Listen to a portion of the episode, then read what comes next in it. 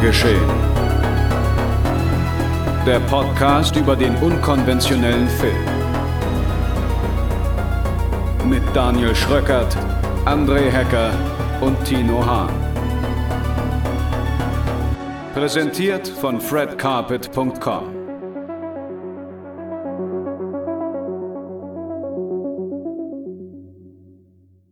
Na, dann sage ich doch mal einen schönen guten Tag, liebe Zuhörerinnen und Zuhörer, liebe Krimi-Freunde, liebe Klassiker-Freunde, liebe Freunde des äh, vielleicht etwas kantigen Animes.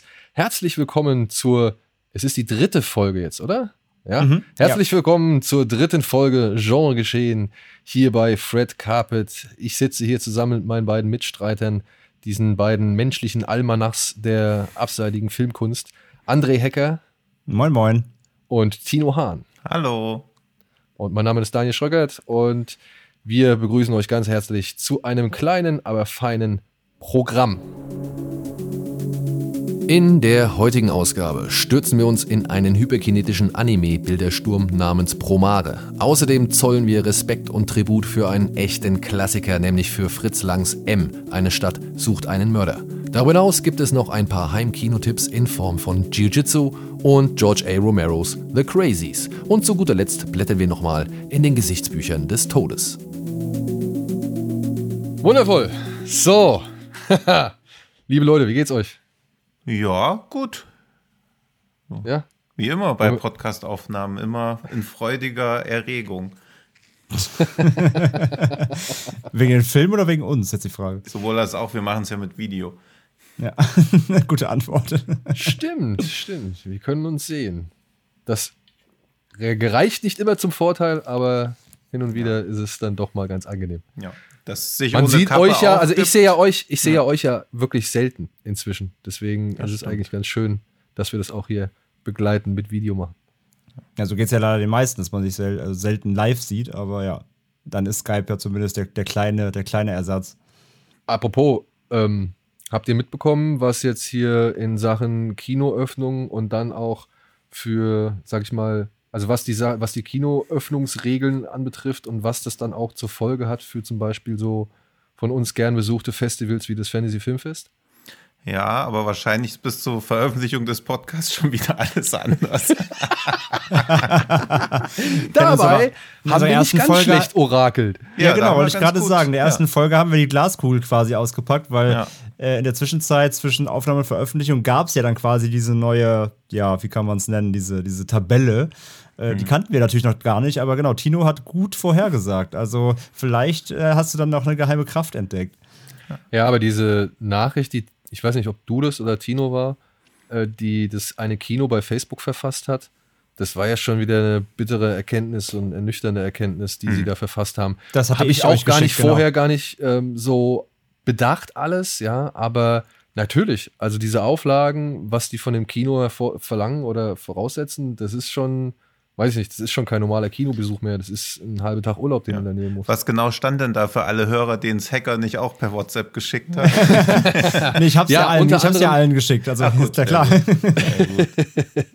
unter anderem, dass ja Kinos, wenn sie eine bestimmte, also wenn eine bestimmte Inzidenzzahl überschritten ist, Tests machen sollen, bevor die Leute ins Kino gehen. Also unter 50 hieß es, dass dann Maske getragen werden soll, sowohl im Foyer als auch beim Film. Und über 50, da müsste dann halt auch getestet werden, wo dann sehr viele Fragen entstanden sind, wie zum Beispiel, wer bezahlt den Test? Und wer führt den Test durch? Und wo warten die Leute, die getestet worden sind? Und vor allem, was passiert, wenn wirklich einer positiv getestet wurde? Ja, also das sind alles so, sage ich mal, Überlegungen, da finde ich es schon irgendwie erschreckend, dass man sich da nicht von Seiten derjenigen, die diese, der, die, die diese Regeln aufgestellt haben, ein bisschen mehr Gedanken gemacht hat, oder?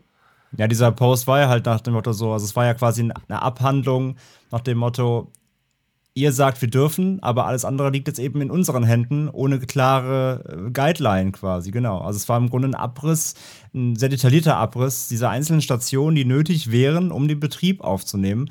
Und der, das Resultat am Ende war quasi, es ist eigentlich nicht möglich, wenn man alles genauso durchführen muss. Ne? Also allein, was du gesagt hast, wenn ein Test positiv sein sollte, ja, müssen wir dann quasi alle Leute, die gerade aktuell im Foyer waren und überhaupt hier sind, müssen wir die alle nach Hause schicken, sofort in Quarantäne. Und wie du sagst, ne, wer zahlt die Tests? Wo kriegt man die her? Die sind ja auch nur limitiert verfügbar, auch derzeit. Ähm, die Leute müssen halt raus warten, weil so ein Schnelltest braucht so 15 Minuten, bis dann das Ergebnis da ist. Also auch da dann die, die Aufzählung, wie, wie viel früher müssten die Zuschauer innen dann im Kino sein, auch wenn man auf einen Film wartet. Ne? Also man will den Film irgendwie Viertel nach acht sehen, muss aber schon um 6 Uhr da sein, weil man erstmal diese ganze Prozedur mitnehmen muss. Also es ist halt einfach ein Wahnsinn. Aber vielleicht kann man die Schnelltests querfinanzieren, indem man die Leute 15 Minuten einfach in Kinosaal sperrt, in dem schon Trailer laufen und sich das dann dadurch querfinanziert. Aber das ist Ja, das wirklich, also man weiß weder, wer die Tests bezahlt, auch nicht, wer die durchführen soll. Also da muss ja, Ja. auch jemand wenigstens halbwegs geschult sein. Und ich stelle mir das schon schwierig vor. Also, Daniel, wenn du mit deinen Kindern ins Kino gehst und die sollen dann so einen Schnelltest bekommen von irgendeinem 17-jährigen Schüler, der da an der Kasse arbeitet, ich weiß nicht, ob da Tom und Mina so begeistert sind, wenn da irgendjemand kommt und ihnen so einen Stab fünf Meter weit ins Nasenloch reinrammen will. Ja, und wir haben das sogar schon bei Tom haben wir das sogar schon gemacht. So. Also das ist halt echt, das ist nicht angenehm. Wirklich, ja, und die nicht angenehm. Zielgruppe, die halt hauptsächlich ins Kino geht, ist ja bei den Schnelltests halt auch am unkompromissbereitesten. Ja, ja, ja. Hoffen wir, dass das sich dann doch bald irgendwie besser einpendelt oder, keine Ahnung, andere Regeln gefunden werden oder weiß ich nicht. Ich meine, äh, Fantasy Filmfest hat ja jetzt schon irgendwie so ein paar Maßnahmen jetzt gezogen. Die wollten ja jetzt irgendwie ähm, im Mai, glaube ich, ne? Eine kurze Ja, sie haben es jetzt sogar vorgezogen, sogar ein bisschen, genau. Ja. Ja. Dafür haben sie aber Frankfurt komplett gecancelt. Ja, und aber auch nur vorgezogen wegen den geplanten Blockbuster-Starts. Also wenn Ja. die verschoben werden, fällt es komplett aus oder sie schieben es wieder nach hinten. Aber auch da besteht ja gar keine Planungssicherheit. Nee, das ist so schwierig in diesen Zeiten. Aber das führt uns wundervoll zu unserem ersten Film, denn aufgrund solcher Planungsschwierigkeiten hat sich der Verleih von äh, Koch, KSM Anime, also sein Sublabel, dazu entschieden, einen Film, den sie auch ins Kino bringen wollten, jetzt dann online erstmal zur Verfügung zu stellen. Er heißt, und jetzt habe ich ein Problem, wie spricht man das aus? Sagt man Promare oder Promare? Also, ich Also- habe immer Promare gesagt. Ja, das ging ja. Promare? Ja. Ja. Also, also mein, meine, meine Frau, die ja große äh, Anime-Fanatikerin ist und über den Film auch schon einen eigenen Podcast gemacht hat in ihrem Anime-Podcast, die sagen auch Promare und dann glaube ich denen auch. Promare. Also, also in der Anime-Fanbubble sagt man, spricht man es in Deutschland zumindest Promare aus, ja. Okay, ein Film von Hiroyuki Imaishi. Ich hoffe, das habe ich jetzt richtig geschrieben. richtig Klang, ausgesprochen. klang, klang richtig. Ja. Der jetzt halt ab dem 8. April digital bei Amazon Prime Video verfügbar ist. Und dafür muss man nicht Amazon Prime Kunde sein, das kann man auch einfach so sich buchen, wenn man den Bock drauf hat.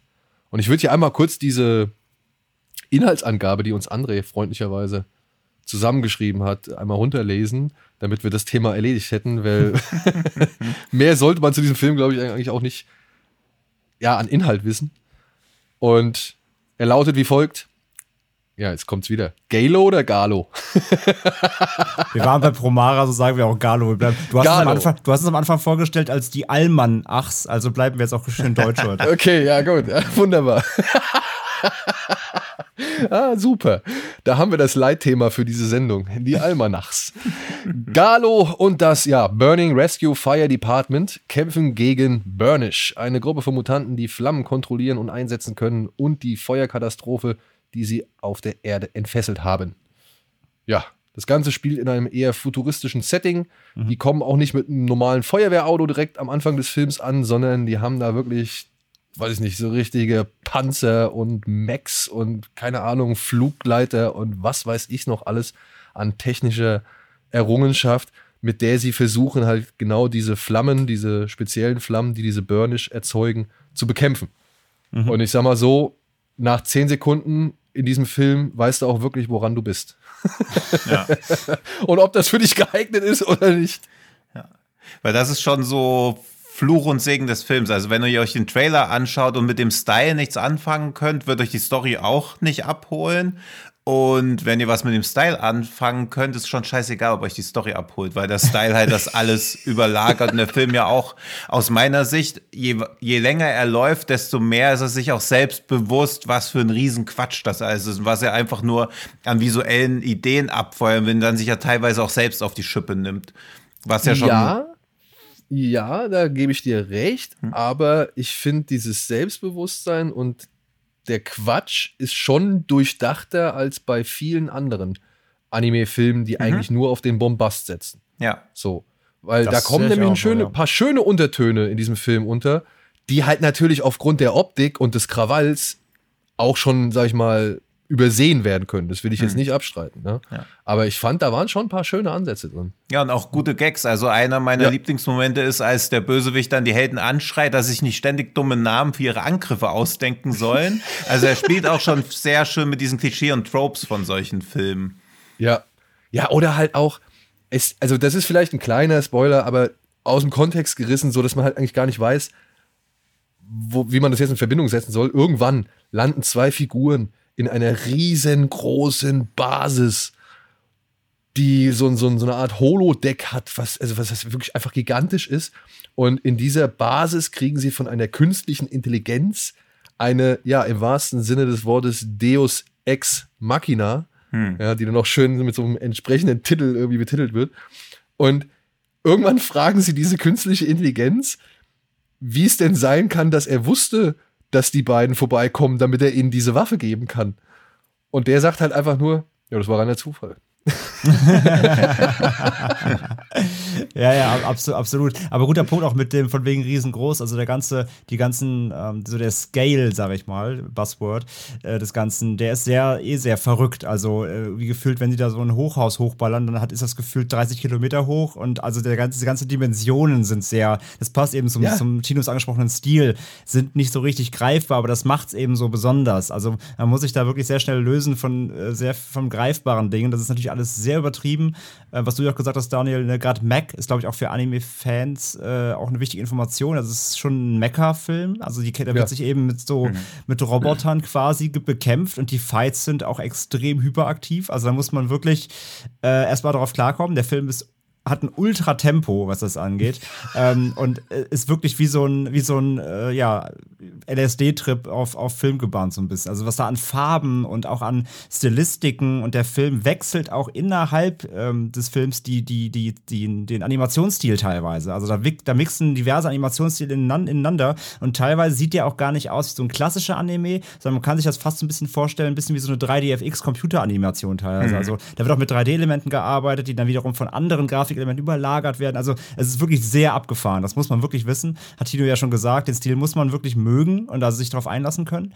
Ähm, aber das macht eben diese Dimension des Ganzen, finde ich, auch aus. Weil dann ist es ja auch egal, wenn dann plötzlich für irgendwelche abstrusen Dinge ins Bild kommen, die du sagst, so, wa- was ist das denn? Also du bist einfach nur geflasht die ganze Zeit.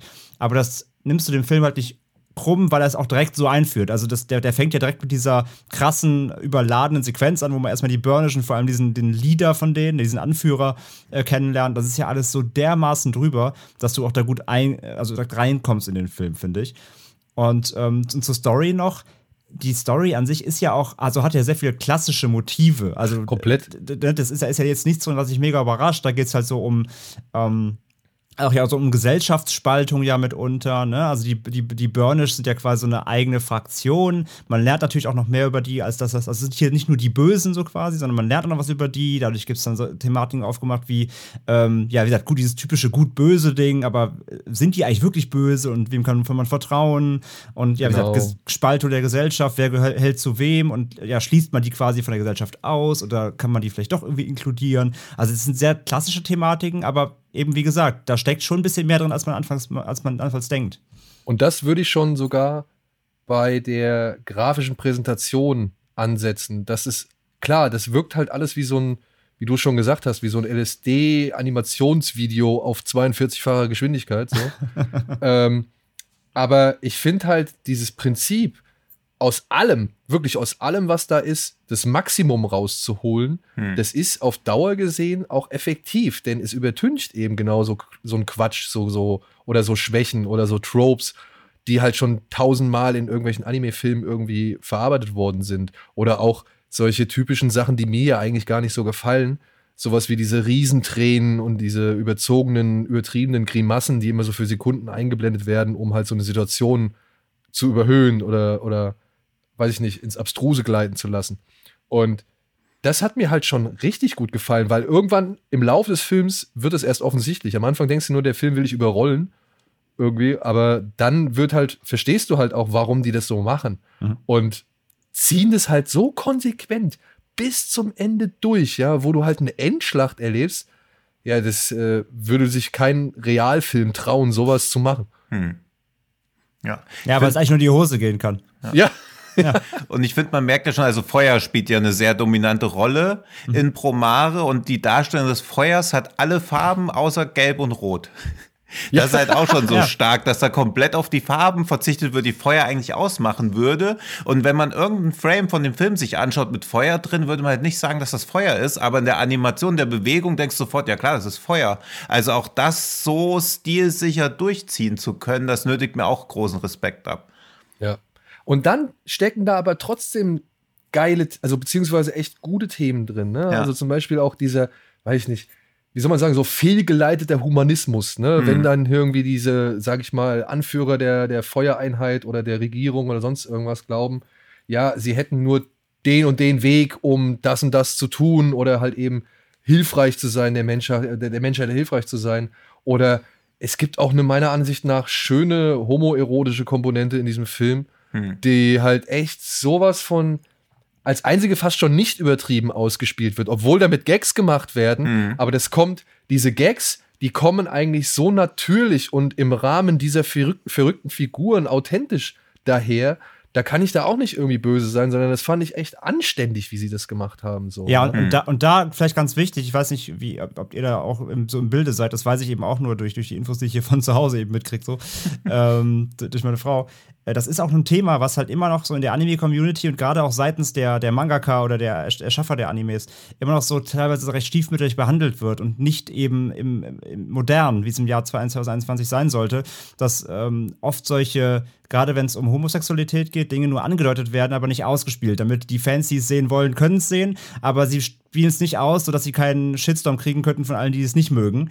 Und deswegen, Promare ist wohl in der Community sehr hoch angesehen dafür, dass er das auch so klar, klar benennt und das auch so durchzieht, weil das ist halt nicht nur irgendwie am Rande, sondern das spielt halt eine Rolle. Das siehst du halt direkt. Ja. Und das ist, das ist wohl in der Community sehr hoch angesehen in der, in der, in der Anime-Manga-Szene, ähm, dass der Film das so konsequent auch macht und sagt, ey, das ist halt so, da könnt ihr jetzt sehen, was ihr wollt, wir ziehen das jetzt durch, das ist unser Statement.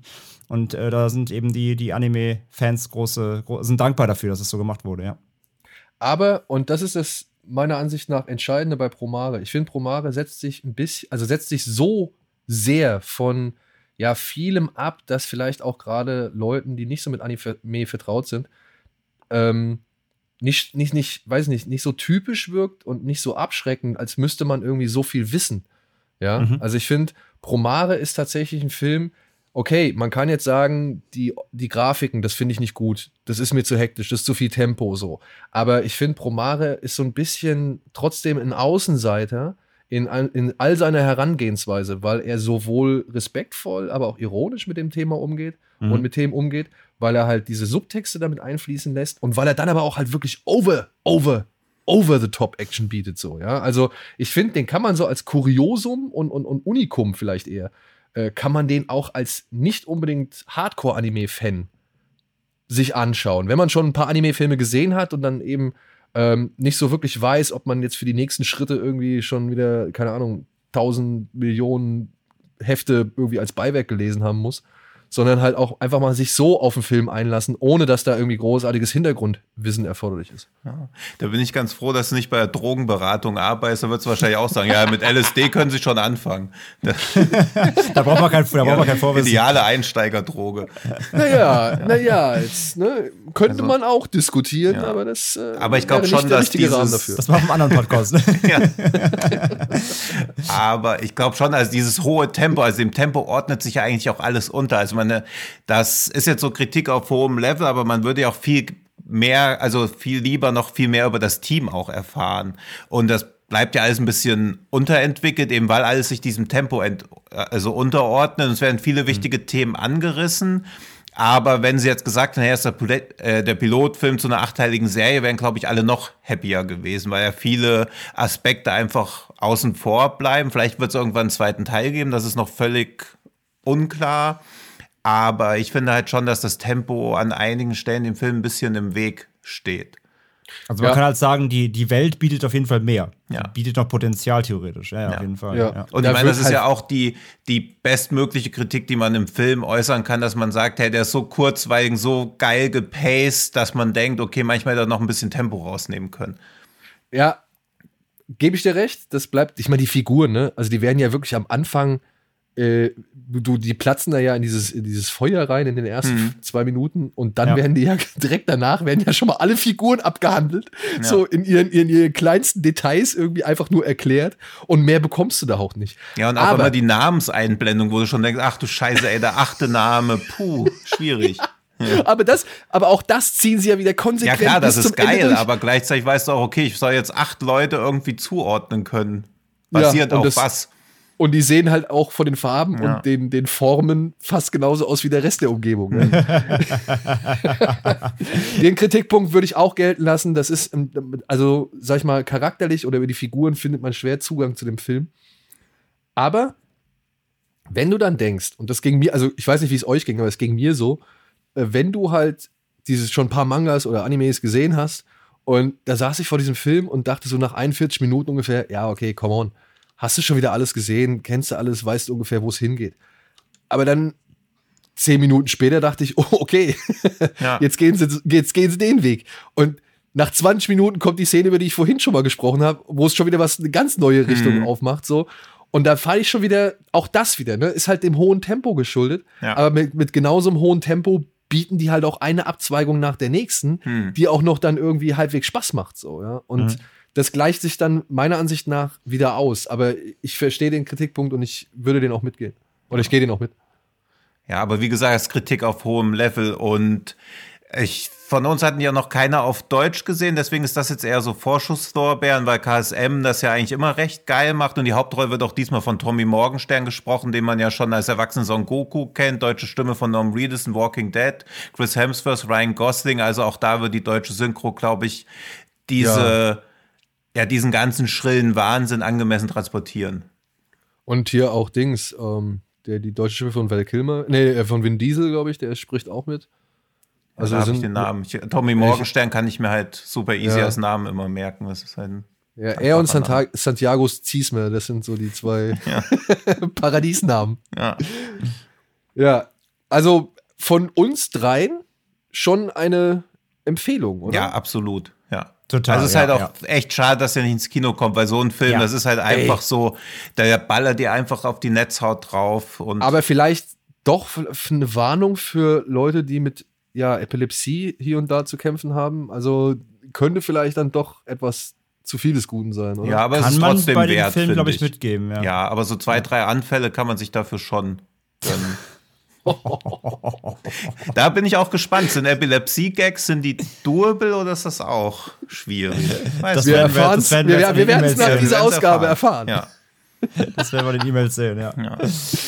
Ja. Nee, aber absolut. Äh, ich habe jetzt dreimal gesehen bisher.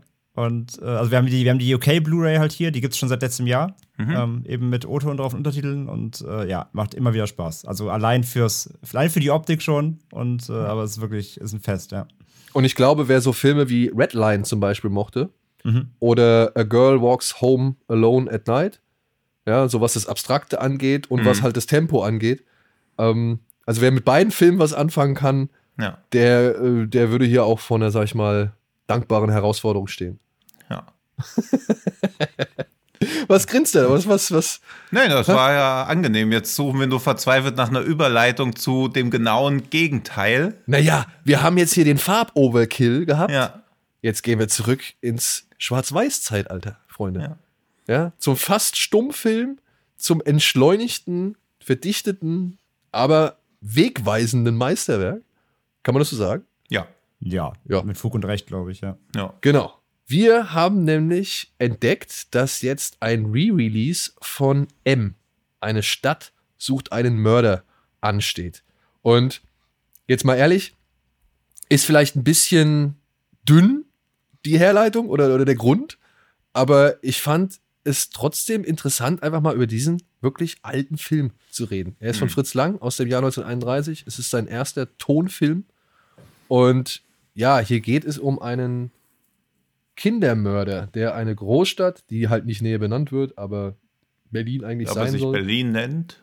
Naja, aber wo, wo wird es einmal genannt? In Also den ich- Zeitungsberichten steht immer Berlin drunter. Berlin, ja? Okay. Ja. Ich meine, er sagt ja auch, wir bringen sie jetzt zum Alex und keine Ahnung so. Ja, also der, er die zieht auch Andeutung, einmal diesen zwei Kilometer Radius um den Betriebsbahnhof Lichtenberge. Und da Okay. weiß ich ja, als jemand, der am Ostbahnhof wohnt, das sind ja nur sieben S-Bahn-Stationen entfernt mit der S25. Ja, also ein Kindermörder versetzt Berlin in Angst und Strecken und sorgt dafür, dass die Polizei ja verstärkte Razzien stattfinden lässt in den Verbrechervierteln oder in den verruchten Gegenden oder in Rotlichtgegenden. Und das, ja, stört die Verbrecherszene in Berlin. Und sie beschließt, okay, wir unternehmen unsere eigenen, sag ich mal, unsere, unsere eigene Fahndung und machen sich ebenfalls auf die Jagd nach diesem Mörder. Jetzt ist die Frage, bei so einem alten Film, spoilern wir da komplett? Also sind wir jetzt hier, versuchen wir das Ganze so spoilerfrei wie möglich zu halten? Oder darf man bei diesem Film voraussetzen, dass man hier schon über das Ende reden kann und es trotzdem interessant ist, sich diesen Film würde nochmal anzuschauen? versuchen, so spoilerfrei wie möglich. Die meisten Szenen, wo wir einen Spoiler machen würden, kann man ja eigentlich umschreiben, weil ich meine, wir haben ihn ja jetzt auch, also wenn wir ihn empfehlen, gehen wir davon aus, hat ihn noch niemand gesehen? Oder Ja. das? Ich Also weiß, ich glaub- also das vielleicht auch als kleiner Disclaimer, ja. Ich Hm. würde jetzt auch sagen, wir sind hier nicht angetreten, um die x-te Dissertation zu diesem Film irgendwie zu erzählen. Also ich denke mal, da gibt es wesentlich mehr Menschen, die sich wesentlich intelligenter noch zu dem Film auseinandergesetzt haben als wir. Wir wollen den Film eigentlich auch nicht, ja, als richtige Empfehlung, würde ich jetzt sagen, sondern einfach nur als Erinnerung oder ja, das, das Bock machen auf einen Film, der so alt ist, aber trotzdem sehenswert. Ja. Uns hilft auch echt ausgezeichnet, Vorurteile abzubauen. Weil natürlich, wenn man hört, okay, ein Film aus 1931, hat jeder von uns wahrscheinlich erstmal äh, Stan Laurel, Oliver Hardy oder Charlie Chaplin vor Augen. Wenn man dann aber merkt, dass der eigentlich auch inhaltlich und auch von der inszenatorischen Komplexität locker mit Zodiac oder so mithalten kann, wird es, glaube ich, auch nochmal der Blick geschärft, dass man auch andere Filme aus der Zeit, beziehungsweise aus den 40ern, 50ern nicht unterschätzen sollte. Ja. Ich meine, wir wissen alle, das ist ein Klassiker. Man muss nicht drüber großartig streiten. Der Film rangiert auf dieser Liste der 100 besten Filme aller Zeiten von äh, renommierten Kritikern auf Platz 6. Ja, höchster Eintrag für einen deutschen Film. Und darum geht es nicht so wirklich. Es geht einfach um das Erinnern, dass dieser Film da ist und warum wir ihn jetzt nach all der Zeit, ja, wieder gesehen haben oder auch zum ersten Mal gesehen haben, ne, André? Ja. Ja, ich habe ihn tatsächlich erst nachgeholt. Ich kannte ihn nicht, weil ich habe ja genau das Ding. Also, ich habe ja noch meinen anderen Podcast Schaubefehl, den ich mit Matze mache. Und den haben wir ja ins Leben gerufen, genau aus diesem Grund, um gerade auch so, so Pile of Shame-Sachen und wozu auch gerade solche Klassiker gehören, mal nachzuholen. Weil, wie du gerade gesagt hast, mir geht es selbst oft so. Also, ich bin natürlich höchst filminteressiert und, und möchte natürlich auch immer gerne Anfänge ergründen und wo es denn herkommt, weil gerade bei, ich, wenn wir drüber sprechen, denke ich auch, gerade bei M kannst du dann quasi nachwirkend so viel sehen, ähm, was darauf aufgebaut hat natürlich. Und aber trotzdem gleichzeitig habe ich immer so eine Mischung aus A, Respekt vor solchen Filmen, weil ich auch mal total Angst habe, dass ich nachher total scheiße finde und dann, und dann der Buhmann bin, weil ich, weil ich irgendwie den, die, die Kunst nicht erkenne oder so. Ähm, und natürlich aber gleichzeitig auch, auch, was ihr schon gesagt habt, die einfach diese Machart natürlich, ne? Äh, kann man damit noch arbeiten? Wie holt das einen jetzt heute noch ab nach so einer langen Zeit und so weiter? Deswegen habe ich immer so eine, so eine leichte Ehrfurcht vor solchen Filmen, aber natürlich möchte ich sie eigentlich gerne sehen. Und jetzt im Zuge dessen, dass wir das natürlich geplant hatten, darüber zu sprechen, ähm, habe ich mir jetzt echt dann mal natürlich zum ersten Mal angeguckt. Und ja, was soll ich sagen, ey, also äh, Meisterwerk ist natürlich absolut äh, gerechtfertigt, ganz klar. Also wie so ein Film heute, also ich habe schon andere Klassiker auch um diese Zeit gesehen, ja, die, die äh, aus demselben Zeit, äh, aus, demselben, aus demselben Jahrzehnt und so weiter. Und muss sagen, da sticht M halt auch damit heraus, dass er heute noch extrem gut, auch einfach als gut guckbaren Film jetzt mal so runtergedampft, einfach funktioniert. Der hat ein super Pacing, der, der, der hat, ähm, der hat eine Spannungskurve, die gut funktioniert. Der, der macht irgendwie als Film noch Spaß, den einfach zu gucken und da irgendwie sich rein zu ergeben. Und ich hatte schon viele Klassiker, wo ich dann quasi die ähm, ja, wo ich die Filmkunst erkannt habe und verstanden habe, warum er irgendwie als Klassiker gilt und was da die einzelnen Konzepte sind. Aber als Film an sich hat er bei mir halt zum Beispiel gar nicht mehr gewirkt. Ja, zum Beispiel, äh, da werde ich mich unbeliebt machen, weiß ich, habe ich auch schon auf Letterbox und Co. Äh, Citizen Kane ist für mich so ein Film. Ich, ich habe das alles verstanden, warum er, warum er großartig ist und ich habe die Versatzstücke gesehen. Aber als Film, den einfach nachzuholen, hat mich nicht abgeholt, rein filmisch gesehen, einfach aus, aus, aus, Spaß, Unterhaltungsgründen, so sag ich mal. Da war ich nicht, war ich nicht involviert so richtig. Aber jetzt das, bei M ist es was anderes gewesen. Der hat mich tatsächlich als Film auch wirklich noch abgeholt. Der ist rund, der, der, hat, der, der ist super durchgetaktet. Der hat großartiges Einzelszenen, die herausstechen. Also das stimmt irgendwie als Konzept alles. Und das ähm, ist so eine Sache, also ich glaube, so geht es vielen, wenn man über Klassiker redet, ja, weil die Guckbarkeit, sage ich mal, äh, ist, die, die variiert einfach. Und ich finde, bei M ist da die Latte einfach extrem hoch, sowohl auf qualitativer Seite als auch immer noch so auf der konsumierbaren Seite. Hm. Ich finde halt auch, dass der extrem zeitlos wirkt durch die Thematik. Also man kann ihn einfach als reinrassigen Krimi-Thriller sehen, aber wenn man mehr sehen möchte, sieht man da ja schon so die ersten Vorzeichen von dem, was das Dritte Reich für Grauen bringen würde. Dann sieht man noch, wie eine Gesellschaft allmählich hysterisch wird, wie sowas wie ja, auch so ein Shitstorm wird ja quasi entfesselt, mehr oder weniger, auch durch Medien noch befeuert. Also, als ein Film aus 1931 schon so eine, so eine deutliche Medienkritik übt. Das mhm. ist halt auch, also wie viel visionäre Schritte da drin sind. Auch aus Genresicht sind viele spannende Sachen drin. So die ersten, die ersten zwei Minuten könnten ja auch ein Freddy Krüger-Film sein. Also es könnte ja einfach mit diesem, mit diesem Warte, Warte noch ein Weilchen, wo auch Fritz Hamann angespielt wird. Das könnte ja auch einfach dieses 1, 2 Freddy kommt vorbei sein. Auch ja. diese, wie, wie wirkungsvoll das ist, dass du erst den Ton hörst und dann erst das Bild siehst, was natürlich damals noch mit den Möglichkeiten, also wie Daniel schon gesagt hat, Fritz Langs erster Tonfilm, natürlich wird der Ton da auch teilweise sehr stark eingesetzt und teilweise auch gerade durch das komplette Weglassen wirkt aus heutiger Sicht schon ein bisschen irritierend. Also manche Szenen laufen komplett oh ja, ohne Ton, wo man sich dann auch ja. schon denkt, okay, was stimmt jetzt nicht? Bis man merkt, okay, das ist beabsichtigt, um halt diese Szene stärker wirken zu lassen, was damals wahrscheinlich funktioniert hat. Aus heutiger Sicht eher so ein bisschen Irritation, Kur dass wieder die Teufel 5 zu 1 TRX-Anlage nicht richtig delivert. Ey, kurz, Tino, kurz, kurz, kurz Fun Fact. Ja. Genau das ist mir nämlich passiert, als ich jetzt geguckt habe. Ich habe ihn nämlich bei Prime geguckt. Der ist ja bei Prime drin, auch in der, ja, neuen, auch, ja. in der neuen Abtastung. Sieht super aus, super Bild und so weiter. Und der Ton ist ja eh ein bisschen seltsam, natürlich dem Alter geschuldet. Ne? Manchmal ein bisschen zu leise, schwankt hier und da. Aber genau in den Szenen, gerade mit diesen Razzien, wo teilweise der ganze Ton fehlt, habe ich meine Teufelanlage dreimal an- und ausgemacht. Zumindest bei den Teufelboxen. Der, der, der Receiver ist, ist nicht von Teufel, aber weil ich dachte, das stimmt was nicht. Ohne Witz, habe dreimal auf Pause gemacht und dann vorgespult, also zu, zu checken, ah, okay, hm. nee, irgendwie ist der Film. aber ja, absolut, du bist es eben nicht gewohnt, ja. Ja. Aber das macht es meiner Ansicht nach jetzt, ich habe den ja, ich, wann habe ich den das letzte Mal gesehen? Ich weiß nicht, da war ich kleiner, da war ich ein kleiner Junge. Da habe ich das gar nicht so gerafft. Und da fand ich das nur spannend. Ja, und auch, dass die Verbrecher halt eben den Verbrecher irgendwie jagen, das fand ich mhm. irgendwie cool. Ja. ja. also wenn ihr mhm. versteht, was ich meine als kleiner ja, Junge, das klar. fand ich cool, weil man dann, dann so dieses, dieses Bild von denen, okay, die sind zwar böse, aber die sind nicht so böse, so, ja.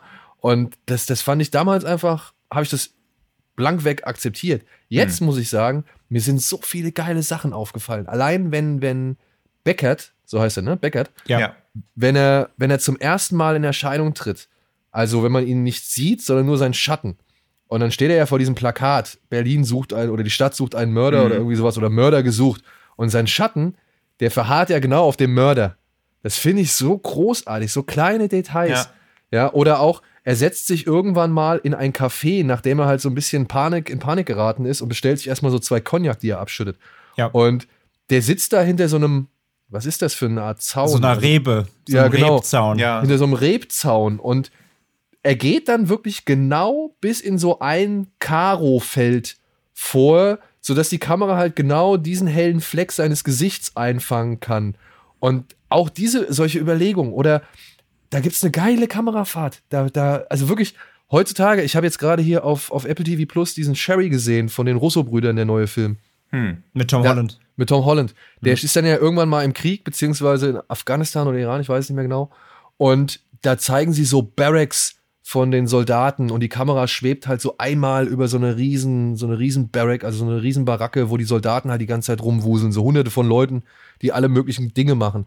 Und hier siehst du das dann, wie Lang mit seiner Kamera durch dieses Obdachlosenasyl oder durch dieses mhm. Bettler, Bettler, durch dieses Bettlerzentrale von mir aus dann irgendwie fährt, wo er so die einzelnen Stationen abfährt. Na klar ist das nicht so flüssig wie jetzt bei den Russo-Brüdern mhm. im Jahr 2020 mit keine Ahnung wie viel Millionen Dollar im Hintergrund, aber er fährt halt trotzdem, er, er, nutzt die Möglichkeiten aus. Man sieht auch mal hier und da, dass der absetzen musste, weil wahrscheinlich der Film alle war. Hm. Ähm, aber dann fährt die Kamera durch dieses Obdachlosenasyl bis hin zu so einer Theke, wo Brot, glaube ich, gerade aufgeteilt wird. Und der ja. Typ hinter der Theke kommt vor und ändert an so einer Tafel ähm, die Preise für, die, für diverse Stullen. Hm. Und die Kamera fährt hoch auf die Wand über ihm. Und dann merkst du zwar, okay, da ist der Schnitt, aber trotzdem geht sie halt in eine gleichfarbene, zu dem, ja, gleichfarbene bei Schwarz-Weiß ja. auch schwierig, ja. aber äh, eine gleich wirkende Wand über, die dann halt zu so einem Fenstersims führt, ähm, ich glaube, ins Polizeirevier rein, mhm. wenn ich das mhm. richtig in Erinnerung habe. Also wirklich einen richtig geilen Übergang im Jahre 1931, ja. den du auch bei, bei, weiß nicht, Highlander oder sonst irgendwo in der Art und Weise findest, ja. Also echt, und da merkt man halt, oder ich weiß nicht, das sind für, für mich halt so, so Ansatzpunkte, wo ich sage, krass, das finde ich geil zu sehen, dass man jetzt heutzutage in so vielen Filmen erkennt, was die damals schon versucht mhm. haben. Also das Medium Film einfach auszuspielen, sowohl akustisch wie halt auch optisch.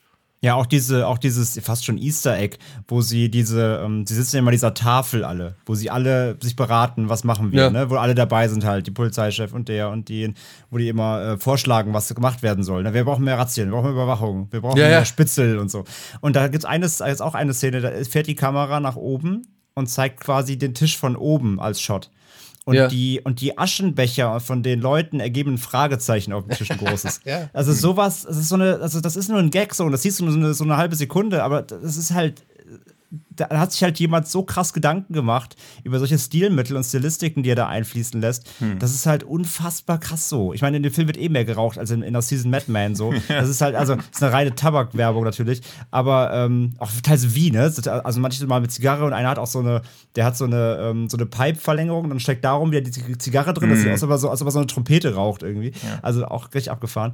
Ähm, nee, aber auch genau mit der, mit der Kamerafahrt ist ja auch nicht nur so, dass er nicht nur durchfährt, sondern es bleiben ja auch kurze Stationen hängen, wo Leute ja. auch interagieren und kurz eine Szene spielen und auf den Tisch zusammenbrechen, weil sie besoffen sind oder so. Also es ist ja nicht nur eine Fahrt, sondern es gibt dabei auch noch Spiel. Also es ist wirklich im Grunde wie ein One-Shot, so ein kurzer. Ähm, also es ist wirklich einfach, einfach geil, ja. Krass. Und aus heutiger Sicht bist du ja eigentlich in jedem Film gezwungen, irgend so ein Gimmick oder so abzufeuern. Aber wenn du 1931 einen Film gemacht hast, denken ja alle schon, krass, das ist ja Magie. Und dann ja. willst du trotzdem da noch immer erweitern. Das zeigt ja auch, wie lang, ja. also was für ein Visionär er in der damaligen Zeit schon war, was er da alles probiert hat. Es ist ja nicht nur auf inhaltlicher Ebene richtig stark mit diesem, die Gangster jagenden Gangster, weil er ihnen zu also ein zu krasser zu Verbrecher ist. ist. Ja. Bloß was du da ja auch noch drin hast, wofür man den Film ja irgendwie kritisieren könnte, dieser Mythos vom ehrbaren Gangster. Das ist ja auch ja. totaler Quatsch. Die haben ja auch Huren, die sie auf die Straße schicken. Die werden bestimmt nicht kontrollieren, ob die Huren über 18 sind. Die werden ihre Huren auch zusammenschlagen. Und wie gegen Ende ja gesagt wird, ist auch der Anführer Schränke. der Bösen ja auch wegen mehrfachen Totschlags gesucht, wo er dann sagt, das spielt hier keine Rolle. Wo ja auch diese ganze Doppelmoral davon irgendwie zum Tragen kommt. Plus, dass da ja auch schon dieser der Schränker, wie er genannt wird, ja auch immer in so einem Mantel rumläuft, der später dann auch so ein typisches Erkennungszeichen der Gestapo war.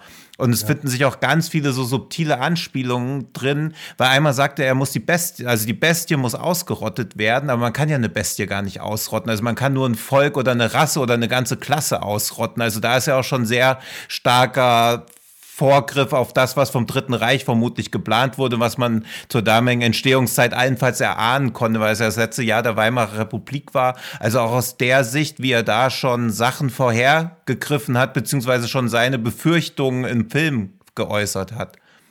Ey, und das, wie, wie krass das auch, also ich meine jetzt mal ehrlich, ne, es ist vielleicht eine abgegriffene Metapher oder so, aber du kannst es halt wirklich auf heute noch übertragen. Total, also was ja. du vorhin schon, was du vorhin schon gesagt hast, ne, mit dem, mit dem Shitstorm. Ja, wie schnell dann, man sieht am Anfang so zwei, drei, weiß ich nicht, Szenen, das ist ja schon fast eine Satire auf die Gesellschaft, die ja, hm. die, die Lang da am Anfang macht. Also der Film ist ja eh unterteilt in so eher mehr Abschnitte.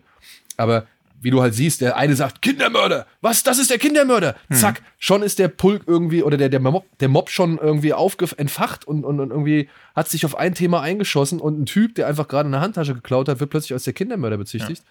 Und ähm, ja, diese, dieses, dieses, diese Mob-Dynamik schon damals, das ist ja einfach, wie gesagt, übertragbar auf jetzt, was ich, irgendwelche Shitstorms im Internet oder eben auf den Rechtsruck, der durch Europa geht, ja, der ja damals den, den langen ja vorhergesehen hat, wie du es gesagt hast. Aber ich meine, wir können das jetzt auch auf Corona übertragen, zum Beispiel. Ja, ich meine, es gibt diese Wissenschaftler, Filmwissenschaftler, die halt in, in Beckert diese Angst des Ersten Weltkriegs gesehen haben. So, also die, die, die, das Trauma des Ersten Weltkriegs, die Kriegshysterie, die sich irgendwie in dieser Figur manifestiert. Jetzt übertragen wir das doch mal auf Corona. Wie lange hm. muss ein Staat irgendwie, ja, weiß ich nicht, unfähig nebenbei oder zusehen oder einfach Maßnahmen ergreifen, die nichts bringen, bis halt das Volk die Initiative selbst ergreift. Weißt du so? Also, ich finde, dieser Beckert ist da echt noch, noch weiter übertragbar, ungeahnt übertragbar auf, auf die heutige Zeit. So, das hätte ich nicht gedacht. Also, das ist, war jetzt wirklich eine Assoziation, die ist naheliegend, klar, aber die ist mir halt echt in den Sinn gekommen. Hm. Ja, und gleichzeitig auch noch, und jetzt ohne das Ende dazu spoilern direkt, aber wie auch mit ihm und dem, was er tut, dann aus einer wissenschaftlichen oder in der Abhandlung am Ende umgegangen wird. Das war ja auch total fortschrittlich. Ne? Also hm, das, ja. was er tut, so als ähm, wir müssen das, wir, dürf, wir dürfen das nicht ausrotten, das muss behandelt werden, so nach dem Motto. Ne? Also wie er da auch hm. mit dieser ähm, mit dieser Straftat, die er begeht, oder mit der Neigung, die er hat, wie er da umgeht, das war halt für, für, für die Zeit auch super fortschrittlich eigentlich. Und eben genau das Gegenteil von dem, was der Pöbel halt verlangt hätte, ja. nämlich totschlagen. Sondern der Film sagt am Endeffekt diesem Anwalt, der, der mir auch super leid getan hat, weil er da so niedergebrüllt wird von diesen 300 Leuten. Mhm. Aber er, er, er da seine, also die Szene war eh total krass, auch am Ende, wie dann eben hier der, ähm, der Peter Lorre spielt dann, ne, wie er sich sein, sein eigenes Pamphlet ja. da runterbricht und da, da die Leute anbrüllt, dass man, dass man ihm doch, er kann nichts dafür und so. Ähm, und dieser Anwalt, der dann versucht, ihn zu verteidigen, so nach dem Motto, so, so pflichtverteidigungsmäßig. Aber was auch gesagt wird und wie die die Worte wählen und mit dieser Thematik halt umgehen, ähm, das war halt für die Zeit mit Sicherheit sehr fortschrittlich, sage ich mal. Ja. Das, ist also, total krass ist ja in heutiger Sicht auch noch, wenn jemand sogar das, also, ja, ja. also auch dieses, weil dann hätte ja auch wieder eine Mutter einen Vortrag, ja, sie wissen nicht, wie das ist, wenn ihnen Kinder genommen werden und klar weiß das niemand und eben deshalb darf es ja keine Selbstjustiz geben, weil wenn man selber betroffen ist, ist ja jeder für Selbstjustiz. Also ja. deshalb muss es ja eine darüberstehende Instanz geben und der Anwalt des Täters sagt ja dann auch, einen Kranken übergibt man nicht dem Henker, sondern dem Arzt und auch das ist ja heute, also du musst ja einfach nur unter jedes beliebige Posting von irgendeinem Pädophiliefall schauen schauen und dann sind ja die Todesstrafenforderungen wieder da. Und auch daran zeigt sich ja, wie weit eine Gesellschaft ist, wie sie mit den Schlimmsten der Gesellschaft umgeht. Wollte ja. ich gerade sagen, sehen wir auch bei unseren True Crime Podcasts, wenn da mal ein Fall ist mit einem toten Kind, der erste mhm. Kommentar ist Totschlagen. Ne? Es ist wirklich so, ja. Und dieselbe Dynamik hat ja diese, diese Endszene in dem in M, ja. Ey, und Lorre, und Lorre wirklich, ne? Ich meine, er war ja dann irgendwann ein bisschen oft der Mörder und der Irre, so, aber mir ist ja wie Schuppen von den Augen gefallen, als ich ihn da sehe. Und er kniet und er reißt die Augen so weit auf. Und dann plötzlich wird er so ganz ruhig. Wer bist denn du? Ja, was willst denn du? Hm. Ja, und ich dachte mir so, warte mal, woher kenne ich denn diesen treu doofen Blick? So, weil vorher war er immer nur verängstigt hm. und weit aufgerissene Augen und so oder, oder irgendwie so, weiß nicht, verschlagen. Und dann dann, dann kniet er da und dann denke ich mir, woher kenne ich denn diesen Blick? Was, wo habe ich denn die Figur schon mal gesehen? Ey, und dann habe ich erstmal realisiert, dass das ja hier der Kollege von Kirk Douglas in 20.000 Meilen unter dem Meer ist. Nee, der Kollege von dem Professor, den Kirk Douglas immer die, die Haare so nach hinten äh, streicht und er streicht sie halt immer wieder glatt. Ach, oh, ja, oh mein Gott, stimmt, du hast vollkommen recht. Ja, ey, und das, das zeigt Den habe ich letztes Jahr nämlich auf Disney Plus noch geguckt, du hast vollkommen recht, ich erinnere mich gerade dran. Und Krass, du sollst stimmt. es nicht meinen. Ja, ich, ich, ich hab's nicht zusammengebracht. Wirklich, ich hab's nicht zusammengebracht. Ja, Auch der Unterschied natürlich, 20.000 Meilen oder mehr ist ein Farbfilm. Hm. Äh, hier in, in M sieht man ihn halt nur in Schwarz-Weiß. Aber das war eine Connection, die ist mir bis gestern nicht bewusst gewesen. Aber was mir auch ja, wieder bewusst schon. geworden ist, ähm, Tino. Ja, bitte. Kennst du noch Brutal Chat? Ja, ja, wollte ich auch. Also das wollte ich dir privat schreiben, weil ich dachte, es geht jetzt sehr in so ein Insiderartiges rein. Aber Nein. klar, ich konnte den, den ganzen Endmonolog konnte ich natürlich mitsprechen, ja. inklusive aller Schrei- und Quietschgeräusche. Ja, ja. Ja, ey, ich dachte nur so, er rennt da diese Treppe hoch ja. und dann kommt dieser Schrei, dieses Ah! Hm. Und ich dachte, Moment mal. Und dann, und dann platzen die Synapsen im Kopf, ne? Ja. Und du denkst so, what the fuck, woher kenne ich das? Und dann kommt dieses, wollt ihr mich denn umbringen? Wollt ihr mich Eis, wollt ihr mich Eis, wollt ihr mich einfach Ja. kalt machen? Ja. Und ich dachte mir so, fuck, woher kennst Das du Feuer, denn das? die Stimme, die Qual. ja, Und schon woher der kennst du zweite, denn das? der zweite Film nach Network, den ich erst aus irgendeinem Hardcore-Techno-Track kannte, bevor ich ihn gesehen habe. Und ähnlich ging's mir. Ähnlich ging's mir. Ich hatte das voll verdrängt und dann hatte ich Hm. ja auch M irgendwie jahrelang nicht gesehen. Aber dann kommt dieser Monolog oder beziehungsweise diese Samples, gesampelt von einem Produzenten namens Noise Creator, Stefan Senf heißt er, glaube ich, im richtigen Leben, für ein ostdeutsches Label namens Brutal Chat. Und es war Brutal Chat Out of Order Volume 1. Hm. Und es war halt so eine Speedcore, Hardcore-Platte, die halt schon irgendwo legendär war, weil auf dieser Platte gab es den ersten Track, A1-Track, der hat halt diesen Monolog von Taxi Driver gesampelt. Ja. Und das war damals in der Hardcore-Szene hier in Deutschland Riesenhit. Ja, also zumindest in der Szene, die sich halt so wirklich mit Speedcore und so auseinandergesetzt hat. Ja. Das war halt einfach. Und ich habe die Platte auch. Und natürlich hast du dann auch den A2-Track, der auch angehört und, und gespielt und keine Ahnung. Und da war dieses Sample drin. Dieses, wollt ihr mich denn umbringen? Wollt ihr mich einfach kalt machen? Und ey, wirklich, und ich habe das gestern, ich habe die ganze Zeit, ich habe wirklich eine Stunde im Internet verbracht, um zu suchen, woher ich das kenne. Ah, und dann das wollte ich dir gestern noch schicken, aber dann dachte ich so, dann wäre es zu spoilermäßig, weil du gerade, wo wir telefoniert haben, hast du dann gesagt, du guckst den jetzt und dann dachte ich so, ah, will ich dir noch schicken, aber dann habe ich es vergessen. Ja. aber Gott sei Dank, ich habe dann auch wirklich, ich habe noch mal eine Stunde im Netz verbracht, um rauszufinden, dass das die Brutal Chat 1 war. Ah, voll geil. Ja, und das ist halt das Krasse, weißt du, dieser Film war dann so gesehen, wie lange habe ich, ich weiß, ich habe, wann habe ich Hardcore angefangen zu hören? 92, 93 so, ja. Und dieser Track, der hat mich halt dann so eine, so eine lange Zeit lang begleitet. Plus dieses Sample, also ich konnte das Ja. mitsprechen. Ja, ich ich wusste auch, den genauen ja. Tonlaut so.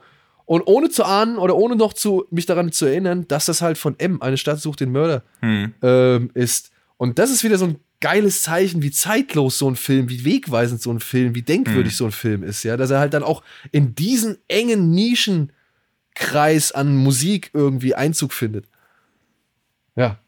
Ja. Also, ich hoffe, wir konnten euch irgendwie die Angst vor diesem Klassiker ein wenig nehmen. Ich glaube, das war Ja. jetzt die Aufgabe unseres kleinen Talks. Ja, und halt auch mal so ein bisschen drauflenken, weil das vergisst man aus heutiger Sicht ja auch, aber genrefilmmäßig war Deutschland halt lange Zeit führend. Also auch so ein, Ja. so ein Film wie M, auch das ist aus heutiger Sicht immer noch schwierig nachzuproduzieren, wie vielschichtig der einfach ist, wie viele Themen der abhandelt und auch wie, ja, wie visionär beziehungsweise wie groß das Ende sich anfühlt. Ja, ja. Was ja ursprünglich nicht vorhanden war, ne? Das mussten Ja. sie ja rausschneiden, dass das eigentliche Ende, was man jetzt dank auch Amazon und der Blu-ray irgendwie sehen kann, äh, Mhm. Ja. das war vorher nicht enthalten. Das fand ich auch interessant, weil ich muss auch ehrlich sagen, ich habe ein bisschen, ich hatte ein bisschen Probleme, jetzt als ich das gerade noch mal gesehen hatte, mit Beckerts Briefen. Hm. Beckert schreibt zwei Briefe. Wir, wir sehen im Film nur einen, und er hat Ja. aber wohl noch einen geschrieben. Und da habe ich mir, mich gefragt, warum Lang diesen Brief überhaupt erst ins Spiel bringt. Nur Das- um die Bevölkerung zu informieren, dass es einen Kindermörder gibt oder um doch so ein bisschen Zweifel daran zu sehen, dass Beckert einfach komplett gestört ist.